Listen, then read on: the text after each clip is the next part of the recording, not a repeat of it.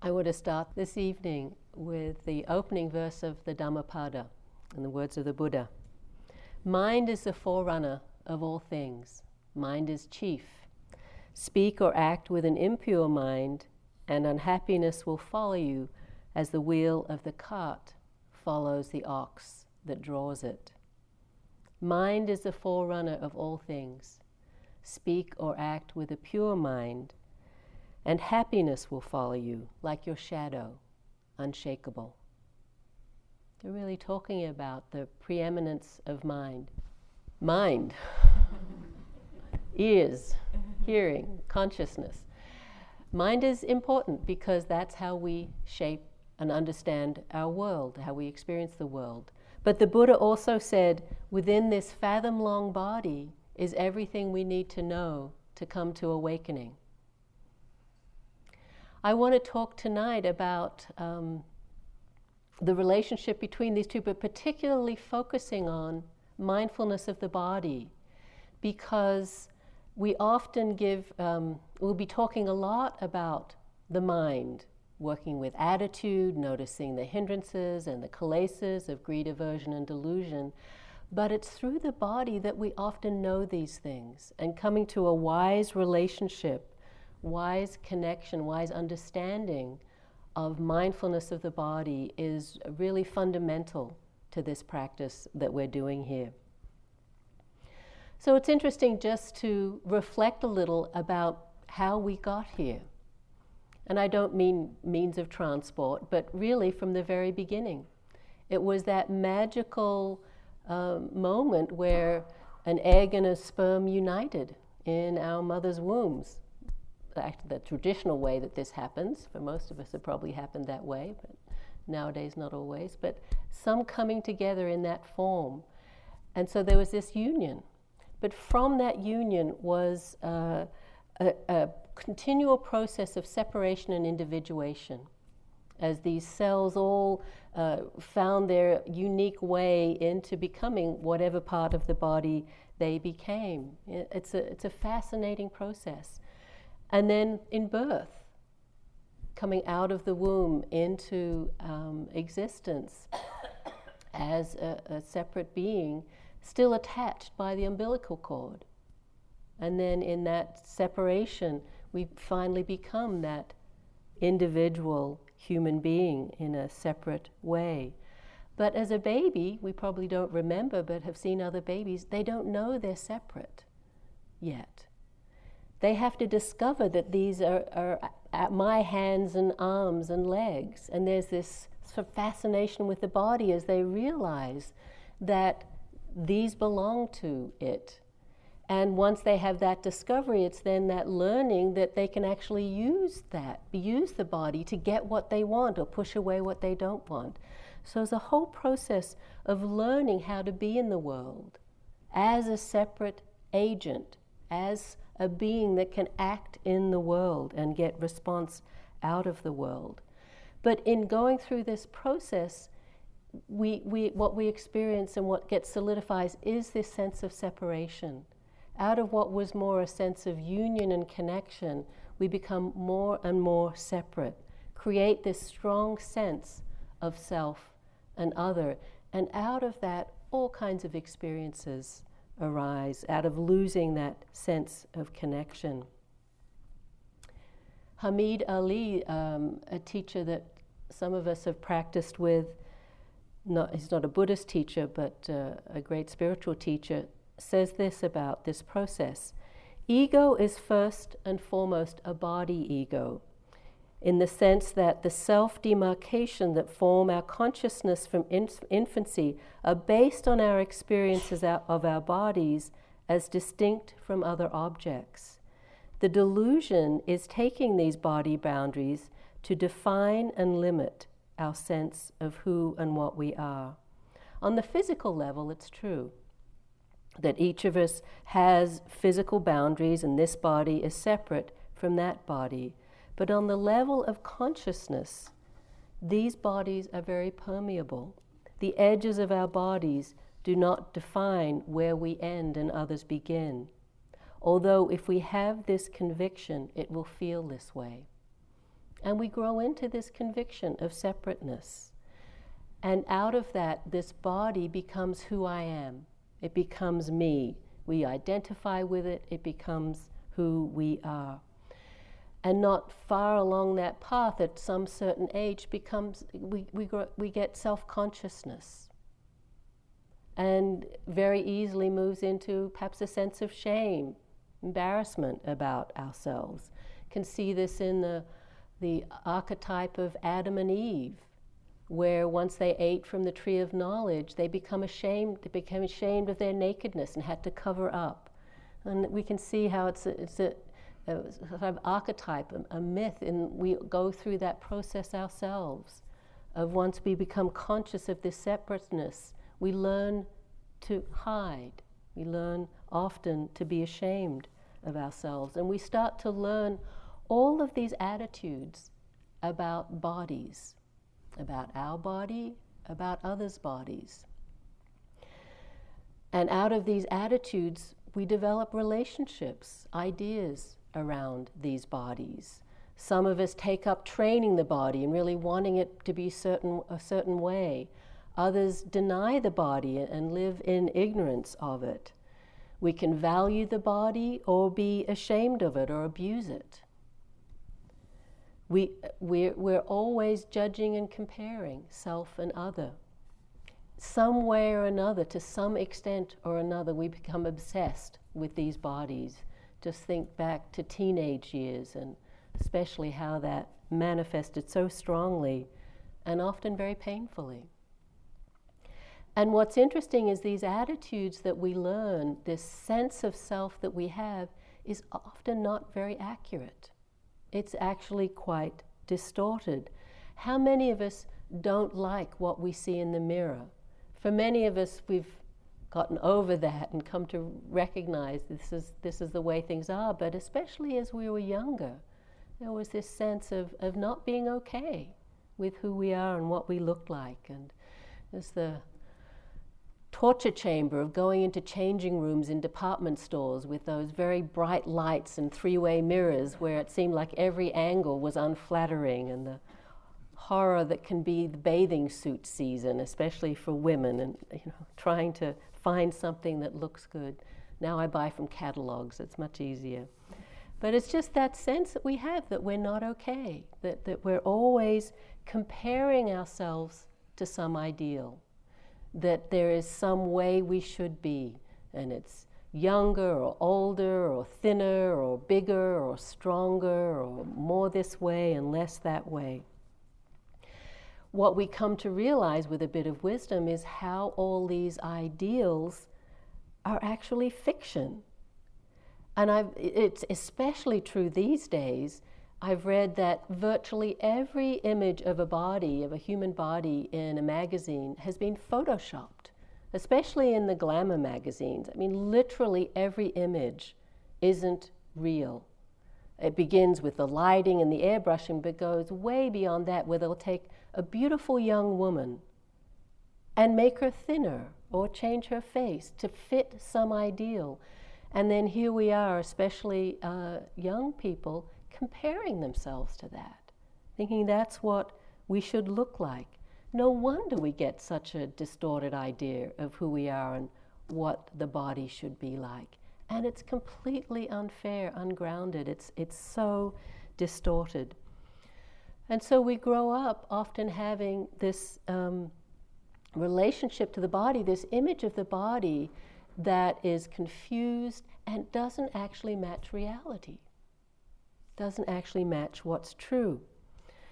There was a great story about this um, by the teacher Larry Rosenberg. He teaches at CIMC, just close by here in Cambridge, in his book Living in the Light of, De- of Death, that I've always liked. And this is what he said about this I am a person who takes very good care of himself. I do yoga most mornings, I take long, vigorous walks, I meditate a great deal, and I'm careful about food supplements and the food that I eat. About three years ago, when I was 63, I was on the subway in Boston coming back from a trip to the dentist. I comfort myself with the thought that I may have looked a little peaked from my dental work. I was standing there holding on to the metal rail when a young woman seated in front of me smiled and stood up and gave me her seat. I didn't realize at first quite what was happening. I thought she was getting off at the next stop. But then that stop went by and the next, and I started to realize wait a minute, a young woman just gave me her seat on the subway. My mind started racing. I wanted to say to her, You've got it all wrong. I get up and give my seat to you. I've been giving up my subway, I've been giving up subway seats all my life. But apparently, from her standpoint, this looked appropriate. She was a young, vigorous, healthy woman, and I, it seemed, looked like a man who needed to sit down. All my years of doing yoga and eating good food and taking long walks were, walks were wasted. I looked my age anyway. Next time it would be, Hey, Grandpa, how'd you like a seat? Or, Slow down, old timer, let me help you with those packages. My self image of myself as a young, youthful, bouncy, older man, an image I didn't even know I had, had been smashed to pieces. This was not a bad experience, it was actually good. A young woman made a courteous gesture, and I got to take a load off my feet. It was what I did with it before my awareness returned and I had a good laugh at myself that mattered. It was a modern day rite of passage, initiatory moment that let me know I was in a new category. It shattered my self image.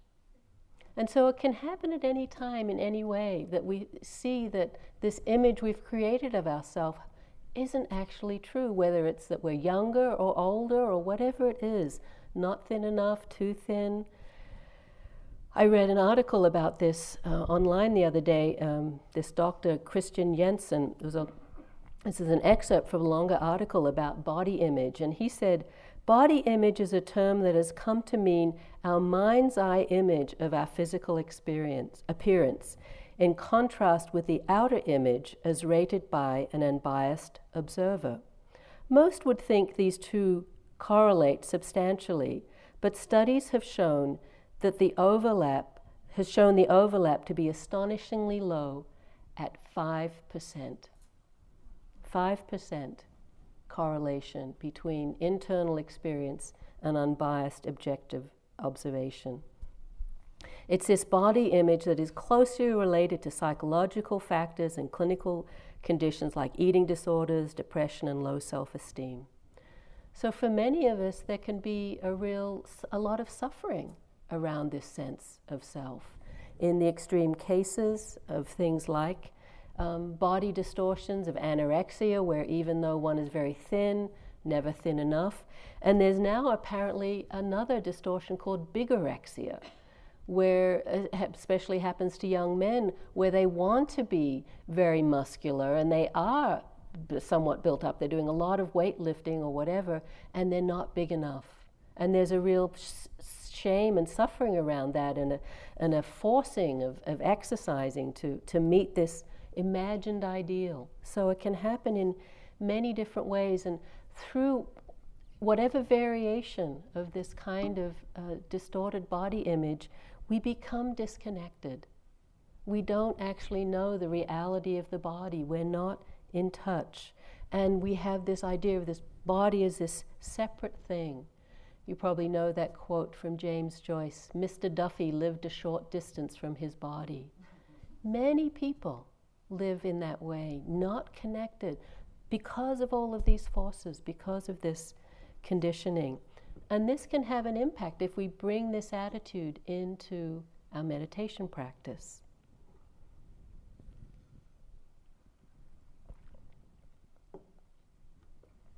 Reginald Ray, a Tibetan teacher, had an article in the Shambhala Sun that I found interesting. And this is what he said Buddhist meditation, as practiced in the West, frequently suffers, suffers from a profound disembodiment.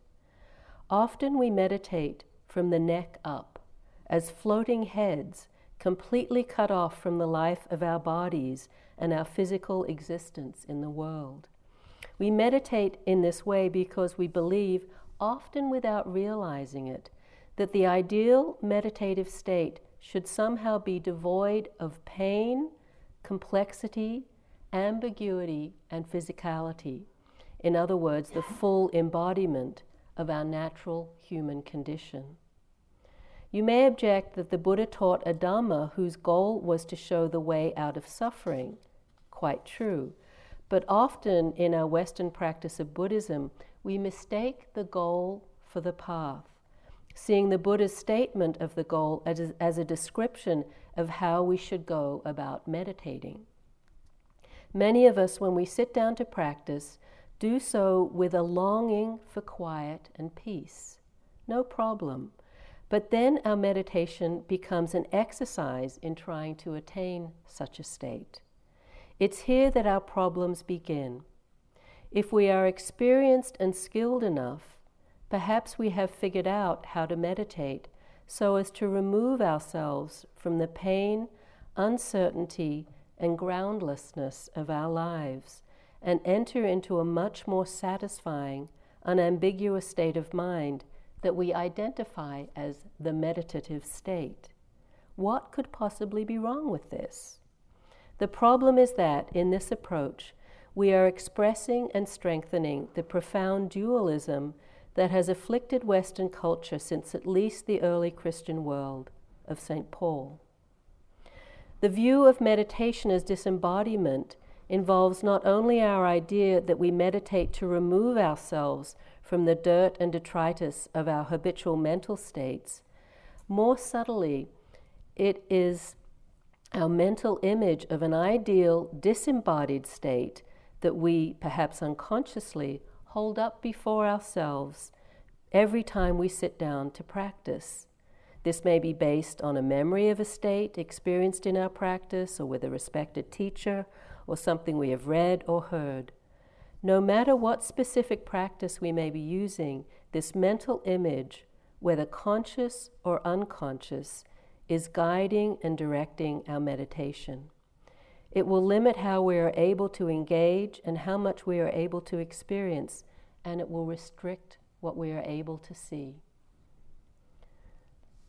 So I thought that was really interesting. Just, you know, how often these unconscious ideas can permeate through our meditation and affect our ability to connect, our ability to know clearly what's happening. Because, of course, what we're doing here, the intention of this practice, is to know our experience directly in this moment as it is, and that includes the body as it is right now. Not some projection of it, not through filters or layers or concepts, but this direct, immediate experience, and to come into that knowing in a way we can really trust, a way we can really have confidence in.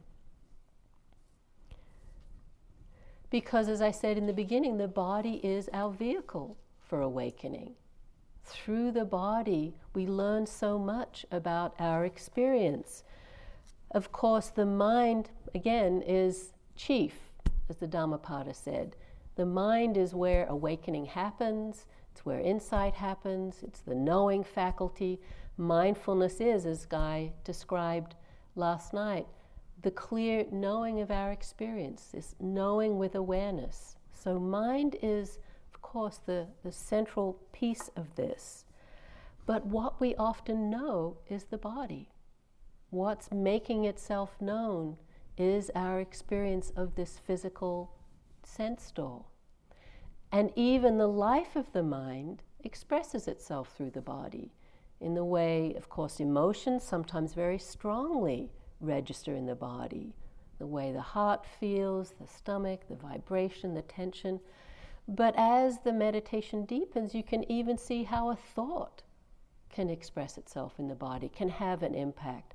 And so our attunement to the body, our connection to the body in this direct way enlivens our awareness of the mind, makes more subtle and more accurate this knowing of the, the life of the mind. So, our practice is to look directly at the body, to know it in this simple, direct way, and to challenge these assumptions we might have about it of not good enough, not okay, that it's separate, that it's inadequate in some way. And to really see that how we relate to the body can be a source of great suffering or a source of enormous freedom. And that we're making that choice through that relationship. So the body is very important. And developing a skillful relationship to it is even more important. As the Reginald Ray quote mentioned, we have a cultural history of denying the body, especially in spiritual practice. In Christianity, you know, practices of asceticism and even flagellation, this really um, rejection of the, of the life of the body. And it's there in Buddhism as well. If you know the story of the Buddha's years of practice before he became enlightened, how he went from living a life of great indulgence as a prince with every luxury, every, every pleasure of the senses available to him, to six years of intense practice, many of which were intense ascetic practices. And they were very common at the time. The theory was if you denied the body enough, it would allow the spirit to become free. And so he never he didn't bathe, he didn't eat. Um, you know, there was practices of not even wearing clothes, not not um, lying on beds, all these sorts of practices about how you would take food, and then not even taking food. It got down, he said, to one grain of rice a week. And there are many, many statues you can see of, they call it the emaciated Buddha. It's basically a skeleton. He was a walking skeleton. And he would say things like, if I pressed my belly, I could feel my, my um, spine. And his, this, his spine stood out like a row of beads. At some point, he realized that that wasn't the way. That, you know, he, he had gone as far as anyone could go with those practices and haven't, hadn't found what he was looking for. And the story goes he remembered a time um, when he was a young boy, and his father, he was out in the fields with his father, sitting under a rose apple tree, and he spontaneously went into a state of absorption, great peace and ease. And he remembered that, the pleasure of that, and the purity of that, and said, maybe that's the way, but realized he, needs, he needed strength to do that. So he took a bowl of milk rice from a young girl who offered it to him and with that gained the energy to practice that led to his full awakening. And from that, he developed this path that we practice still today, which he called the middle path. Not the path of asceticism and denial, but not indulgence and um, heedlessness. His version of the middle path might seem very austere to us today. Um, but he recognized that people needed adequate food, shelter, clothing, and medicine to be able to practice, and made sure that his monks and nuns had that, that their vows included uh, accessibility to that. So, really important to remember that in our tradition, that, that it is about having those needs met, having the body be as comfortable as we can make it, not excessively, but to um, tend to the body so that practice can deepen. So I said what he viewed as the middle way, which was, you know, one meal a, a day and two robes and a bowl, for us would be Spartan, if not austere. But in the, the uh, um, ideas of the day, he, it was a middle way. And when he went to see his fellow ascetics after his enlightenment, at first they turned away to him from him and said, "Oh, Gautama, Siddhartha Gautama has fallen off the way. You know, he's become indulgent. Look at him, he's fat and, and overfed. And then they realized that something amazing had happened. So we tend to this body. We, we recognize the, the necessity of having a body that can be this vehicle for awakening. And when we turn and look directly at the body, we see how amazing it is everything that it does without our knowing anything about it. I mean, imagine if you were actually in charge of the body and had to decide how much insulin to release, or what balance of hormones should be available, or how to repair an injury. We wouldn't be here, would we, if we were in charge in that way? But the body knows how to do that. It, it's, it's an amazing miracle. And knowing the body very intimately has been a fundamental practice in this tradition from the very beginning. It begins with the first foundation of mindfulness in the Satipatthana Sutta that Joseph introduced the very beginning of this morning, knowing the body through the breath. And even in the breath, knowing the expanding the breath to include awareness of the whole body. And then the next part goes on to knowing the body in its elemental nature. In, in the time of the Buddha, that was considered the four great elements of earth, air, fire, and water. So just seeing the body as this manifestation of elements. Then the body in action, in all of the different ways we are throughout the day of, of sitting and standing and walking and talking and keeping quiet and bathing and going to the bathroom, knowing the body in all of these ways. And then, even a further level of detail, the practice of the 32 parts of the body that's included in the Satipatthana Sutta, where there's this training to uh, have this level of insight in the body that we know it in, in all of its different manifestations. You start with head hair and body hair and nails and skin and teeth, and move on to blood and pus and phlegm and the stomach and the lungs and the brain and muscle and bone. I actually was really curious about this practice of the 32 parts of the body because it's very central and yet it's not taught much these days. So I did a self retreat where I undertook it myself just to um, learn a little bit how it was. And, you know, I only did a couple of weeks, so I can't say I got very far, but it was quite a powerful experience, quite interesting. In, this, in the section in the suttas, or when the, the, um, the Buddha talks about this practice in the text, it's called an asubha practice. And subha means beautiful. The A before it just usually means not. So it literally means not beautiful. But a lot of the original translations of the texts and a certain viewpoint about these practices often translated it as loathsome or disgusting. And you read that and you go, here's, we're talking about the body and it's loathsome or disgusting. And many of us have, understandably, a reaction to that because you know we want to relate to the body, and we're told it's a vehicle for awakening. How can we also relate to it as loathsome or disgusting? I actually think it's a, a, a mistranslation, and not beautiful or unattractive is a, a, more appropriate way to look at it. And when I did the practice, it certainly wasn't loathsome or disgusting. It was fascinating and as I came to appreciate, as I said, this miracle of the body and oh, really feel into these different parts and and the, what you know, I didn't even know what some of them did, but just as having this relationship and this attention hour after hour on the body, what developed was appreciation and equanimity.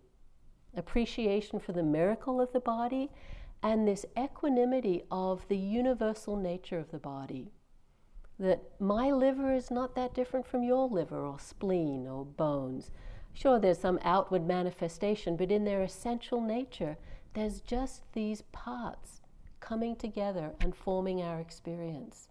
And so it actually uh, cultivated a deep sense of interconnectedness for me, not a sense of pushing away or aversion. Very helpful practice. But there has been a, a, a common belief and a, even a, lot of teaching about the body being loathsome or disgusting. That this is a typical Theravada understanding.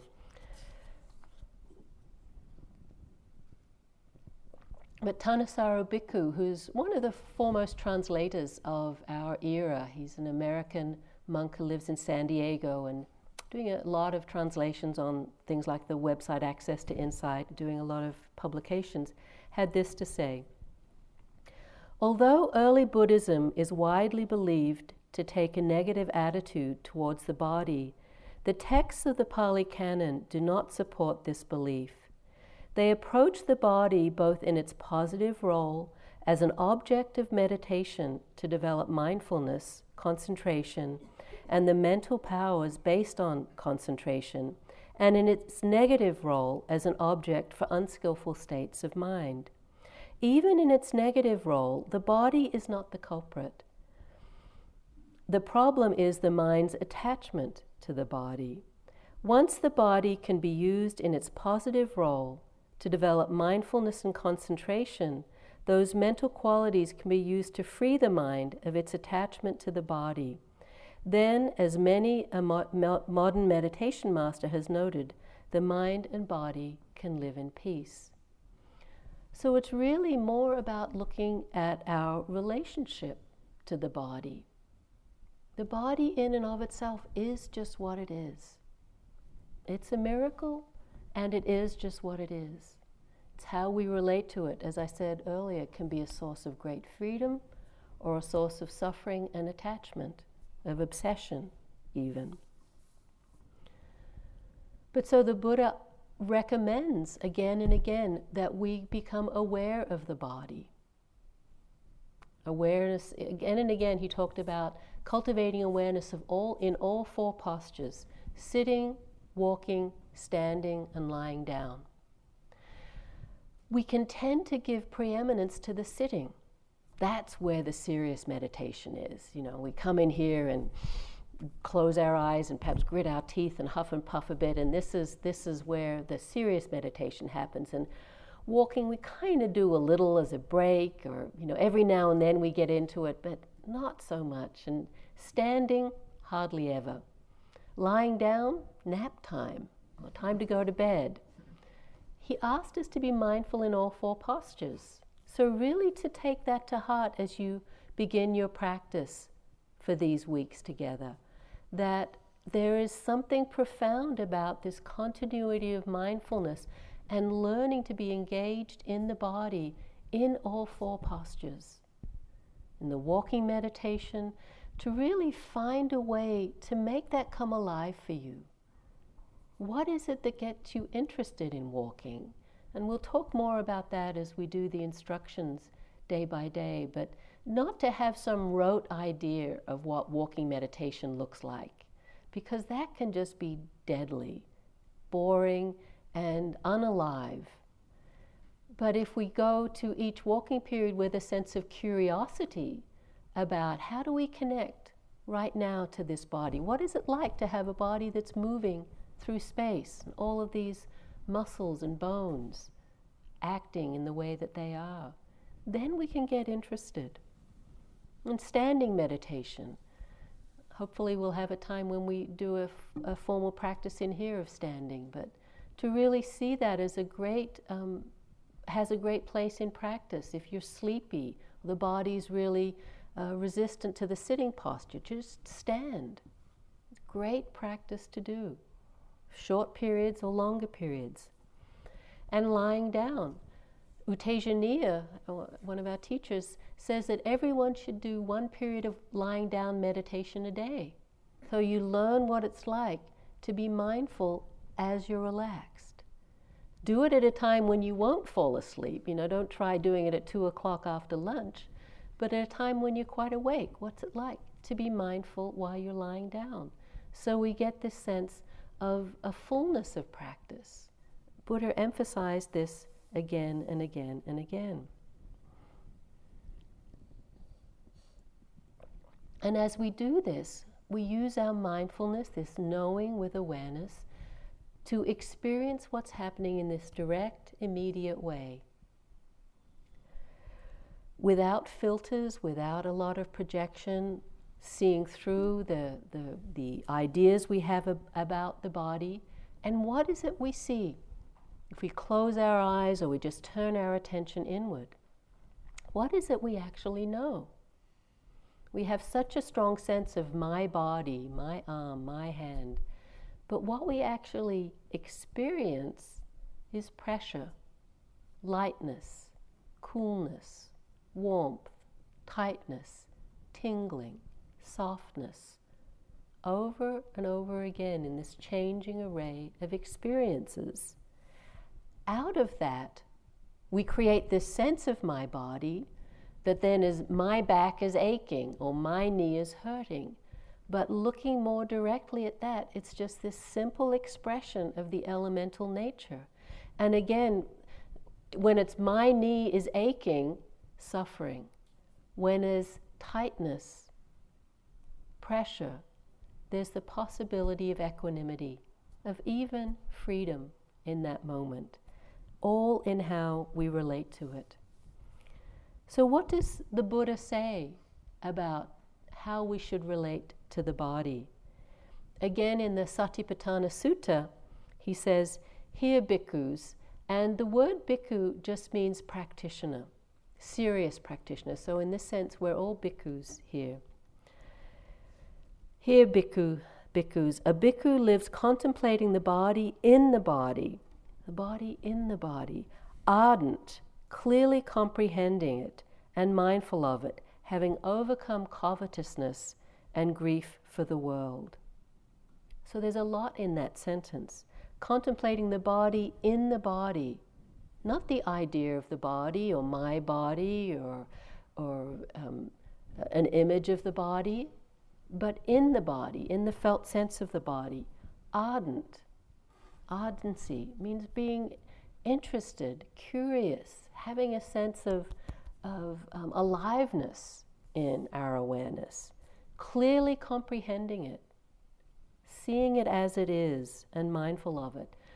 And this last line, having overcome covetousness and grief for the world. I always think if we'd gotten that, we wouldn't be needing to be practiced very much. But it's really just an attitude of implying that, you know, we're really turning our attention to this practice and letting go a little bit of our entanglement with our worldly um, habits.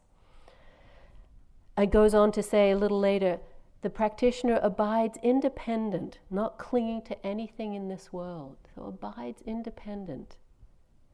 And then in many other suttas talks about seeing the aggregates, the khandhas, these five uh, views of the, the, the things that make up our human experience of form, the, the bodily form, feeling, Vedana, this pleasant, unpleasant, um, perception, this naming, recognition of the different aspects of our experience, sankhara, all of the mental formations of the mind and consciousness. Guy might talk about this a little later, but basically all of the aspects of our human experience, but particularly the body. He says, you look at all of these and you know, you recognize this is not me, not mine, not who I am.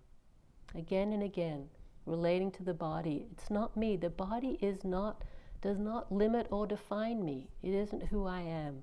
It's not it's not mine. I don't own the body in the way we generally think of that. So what does that mean? how do we relate to and care for the body if we're seeing it in this kind of impersonal way? Well, we, it's hard to relate to the body when we're in a struggle with it or not connected to it. So we have to be in, in the body, connected to the body, but we also need to use our mindfulness to care for the body. It doesn't mean we distance it in a way and objectify it as something not of our concern. We can actually use mindfulness to care for the body. There's a, a, many people have a belief that mindfulness itself has a healing quality to it. And I don't mean that will cure you of things that are seriously wrong, but just this tending to the body, and you've probably all had this experience of the the relieving of, of tension, of aches, of pains, of even forms of illness, just through tending to the body with mindfulness, with acceptance. Many of you probably know the work of Jon Kabat-Zinn, who practiced in this uh, tradition, has sat many times here at IMS, and felt, uh, founded what he calls mindfulness based stress reduction. And was asked to create a, pla- a pain clinic at the Massachusetts, I'm not sure what it Massachusetts Medical Clinic or hospital, somewhere in Massachusetts, where he was sent all of the people that the hospital could no longer help. They had chronic pain, chronic illness, and the pain medication wasn't working. And he took these people and trained them in basically mindfulness meditation, especially using the scanning approach of meditation, where you move the attention regularly, uh, systematically through the body, usually lying down, and had amazing success with that, of really reducing or allowing people to cope with, open to, a level of pain that previously they couldn't deal with. So this is possible.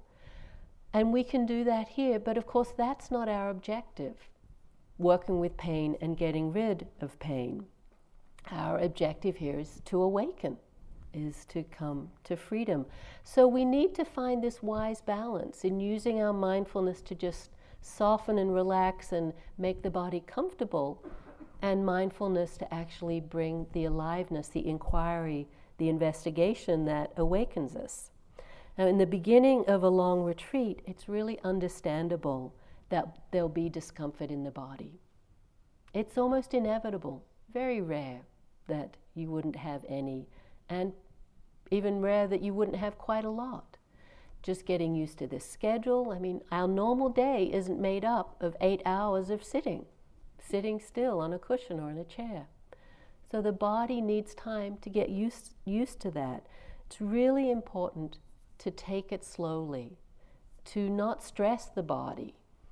Think of this as a marathon, not a sprint It's why we took that day to kind of settle in and really encourage you to do that in your process here. Not to force the body into to more than it's ready for. So really some kindness about that.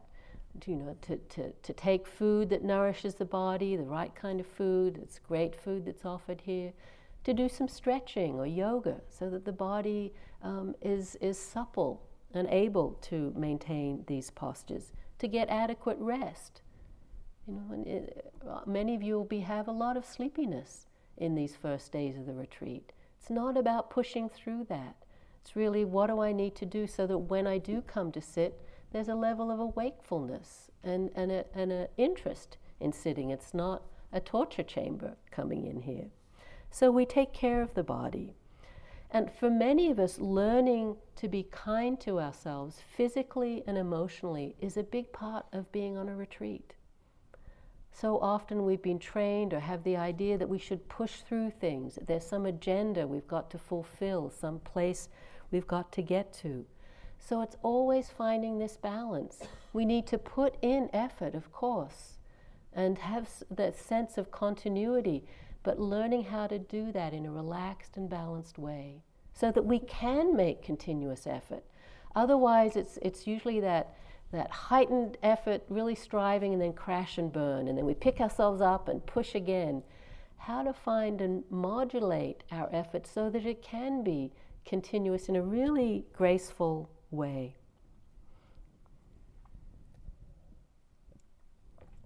So, we of course need to learn how to work with pain. Many of you have meditated for years and are familiar with practice, but just to give a few of the guidelines about this. It's often that the body only makes itself known when it's in pain, when it's uncomfortable. When it's fine, we don't pay much attention to it. We expect it to do what we want it to do. And it's only when it starts knocking at the door with aches and pains that we realize we have to pay attention to it. And a good sitting is one where we don't have any pain. It's much more pleasant. And that's what we look for. And it's very easy to see pain as an obstacle. And if only I could get rid of this pain, then I could meditate. I see it in myself still after all these years of wanting to get comfortable, then I can meditate. Instead of recognizing what a teacher pain can be and how concentrating it can be. It's not to deny that it's easier to sit and to sit comfortably without pain. And to have good, you know, again, we don't like to use a good sitting. A good sitting is one where we're interested and engaged and inquiring and, and connected. But pay, to recognize what a learning there can be when there is difficulty in the body. Of course, difficulty in the mind too, but I'll talk more about difficulty in the body. we need to recognize that we can uh, honor that, take care of that, but that it doesn't run the show. That we don't have to be on a, a knee jerk reaction to pain of get me out of here, because our first instinct always is, of course, to move. And here in meditation, meant to be sitting calmly and quietly.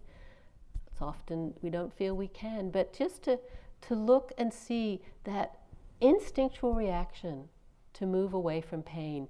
And for me, it's even more interesting to see it on the subtle levels as it happens throughout the day that virtually every movement we make is some movement away from discomfort. Mightn't be as strong as pain, but some modulating of our experience. Once you start to track it, it becomes kind of interesting to see how we're almost in, like in the pinball machine. It's moving away from pain, adjusting, accommodating, avoiding. And this practice is to actually look a little more closely at what's happening, to get curious about this reaction in the mind and what's actually happening in the body, and to see if there can be a degree of acceptance, even equanimity, curiosity about this experience, and changing our relationship to it. Because, of course, at some point, sooner or later, perhaps even now for some of you, there'll be a pain that won't go away, a pain that's chronic, a pain that's permanent in some way. How do we relate to this? It's always a good question to ask as you're dealing with some discomfort and you kind of think, I'm okay with this, there's a little, not really acknowledging the gritted teeth around it, to ask the question, would I be okay if this never went away? If this stayed the same? That really challenges our equanimity. But that's a kind of willingness of acceptance that we need to bring. Pema Chodron, that great Tibetan teacher, says practice is learning to stay. Just learning to stay, to be with experience. Of course, there's no need to create pain. You know, it's not about sitting uncomfortably and, and you know, not having a cushion or whatever you might need to, to help your body um, we need to find a comfortable sitting posture. And I really encourage you uh, to experiment a little, um, to try different forms of cushions and benches and chairs, or to alternate. We're lucky enough there's space in the hall to sit in different ways so that we can actually have the body feel at ease most of the time. But sometimes we do need that determination that just says, I'm going to sit with this. Where, where, what, what, can, what can I learn about this? What, what, what understanding, acceptance can I bring to this? And my first retreat was with S.N. Goenka. Many of you have sat with him. Very powerful, strong teacher who, not many days into the retreat, had us do what he called vow hours, where for an hour you were not to basically move a muscle, not change the position of your hands, not roll your shoulders, not move your legs, just sit. It was torture. And I can just remember sitting there waiting for the, he would click the microphone before he would announce the end of the sitting, just leaning, waiting for that click that was, and then, you know, often find, oh, not so bad, could sit for a little longer. I, but, and I said, it was torture, but I learned I could do it. I could sit through it not something I recommend or even that I do all the time, but just sometimes knowing that you can. We, we need to sometimes challenge those limitations we have on ourselves. Often it's not even so much pain as restlessness, and Shad is going to talk about this uh, a little bit more in a night or two. But it, it's a strong um, force in the mind where we just say to ourselves, can't bear this another moment. And this energy just forces us into movement. And just to look and see can I bear it another moment? Can I be with this, just this one more moment, and then see what happens? And of course, that's talking a lot about painful experiences. We often forget that we relate in a very similar way to pleasant experiences. Of course, though, instead of pushing away, we're holding on, we're clutching at them. We're like, how did I put this together? It was like it was this time of day, and I sat on this cushion, and I was wearing this sweater, and I held my head a little like that. And you know, maybe if I put it all together again, it'll happen. In the same way, we try to hold on to the pleasant experiences. And if we have them, then the idea comes oh, this is it. This is how it should be. This is good meditation. And then, of course, what happens? We get frustrated, disappointed because it doesn't happen. It's impermanent, just like the difficulty is, the pain is. So we really need to see, even as we can appreciate when there's pleasantness in the body, ease in the mind. Of course, that's lovely, beautiful. But we can't hold on to it. That's just going to be another source of suffering, because that in and of itself isn't a lasting source of happiness. It's impermanent, like every conditioned experience there is. So we, we cultivate over these weeks of practice this skillful relationship to the body, where we, we, we tend to the body, we recognize the value of having a human body, how precious that is. We wouldn't be here, obviously, if we didn't have this human body. That we're healthy enough to come here and practice, whatever limitations we may have, healthy enough, able enough to come here and practice. And so we appreciate the body, we tend to it, we care for it, we use our mindfulness to find ways to be kind to the body, to relax the body, to open the body, to investigate the body but we don't identify. We don't hold on. We don't have this view. We see the suffering around having this view that I am the body, or this is my body, or I control the body, because it's not true. We see again and again that that's not true. We experience the body in its elemental nature as the product of all these causes and conditions that have brought us to this moment. And we sit, we stay with that. We learn how to relate, respond skillfully to that. And so, from that relationship, the body becomes alive. The body becomes, as some uh, teacher said, this wondrous cave with uh, all sorts of experiences to awaken us. That we, we experience the vitality of the body. And through this body, in this body, we can awaken. This is possible for all of us. So I want to end as I began with the words of the Dhammapada. Simply talking a lot doesn't maintain the Dhamma. Whoever, although she's heard next to nothing, sees Dhamma through the, her body is not heedless of Dhamma. She's one who maintains the Dhamma. So let's just sit for a moment together.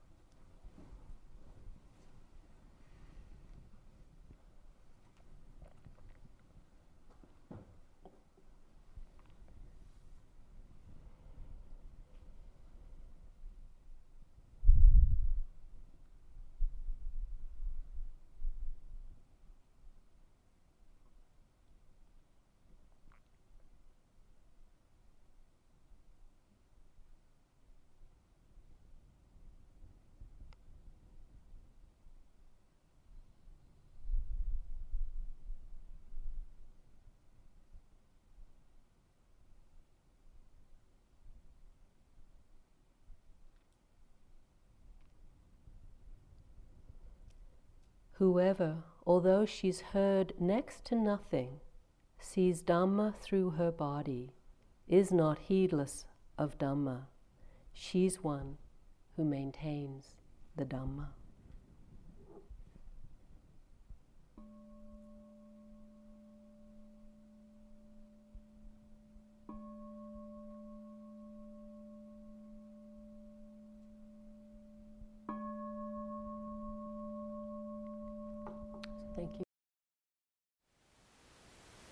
Thank you for listening. To learn how you can support the teachers and Dharma Seed, please visit dharmaseed.org slash donate.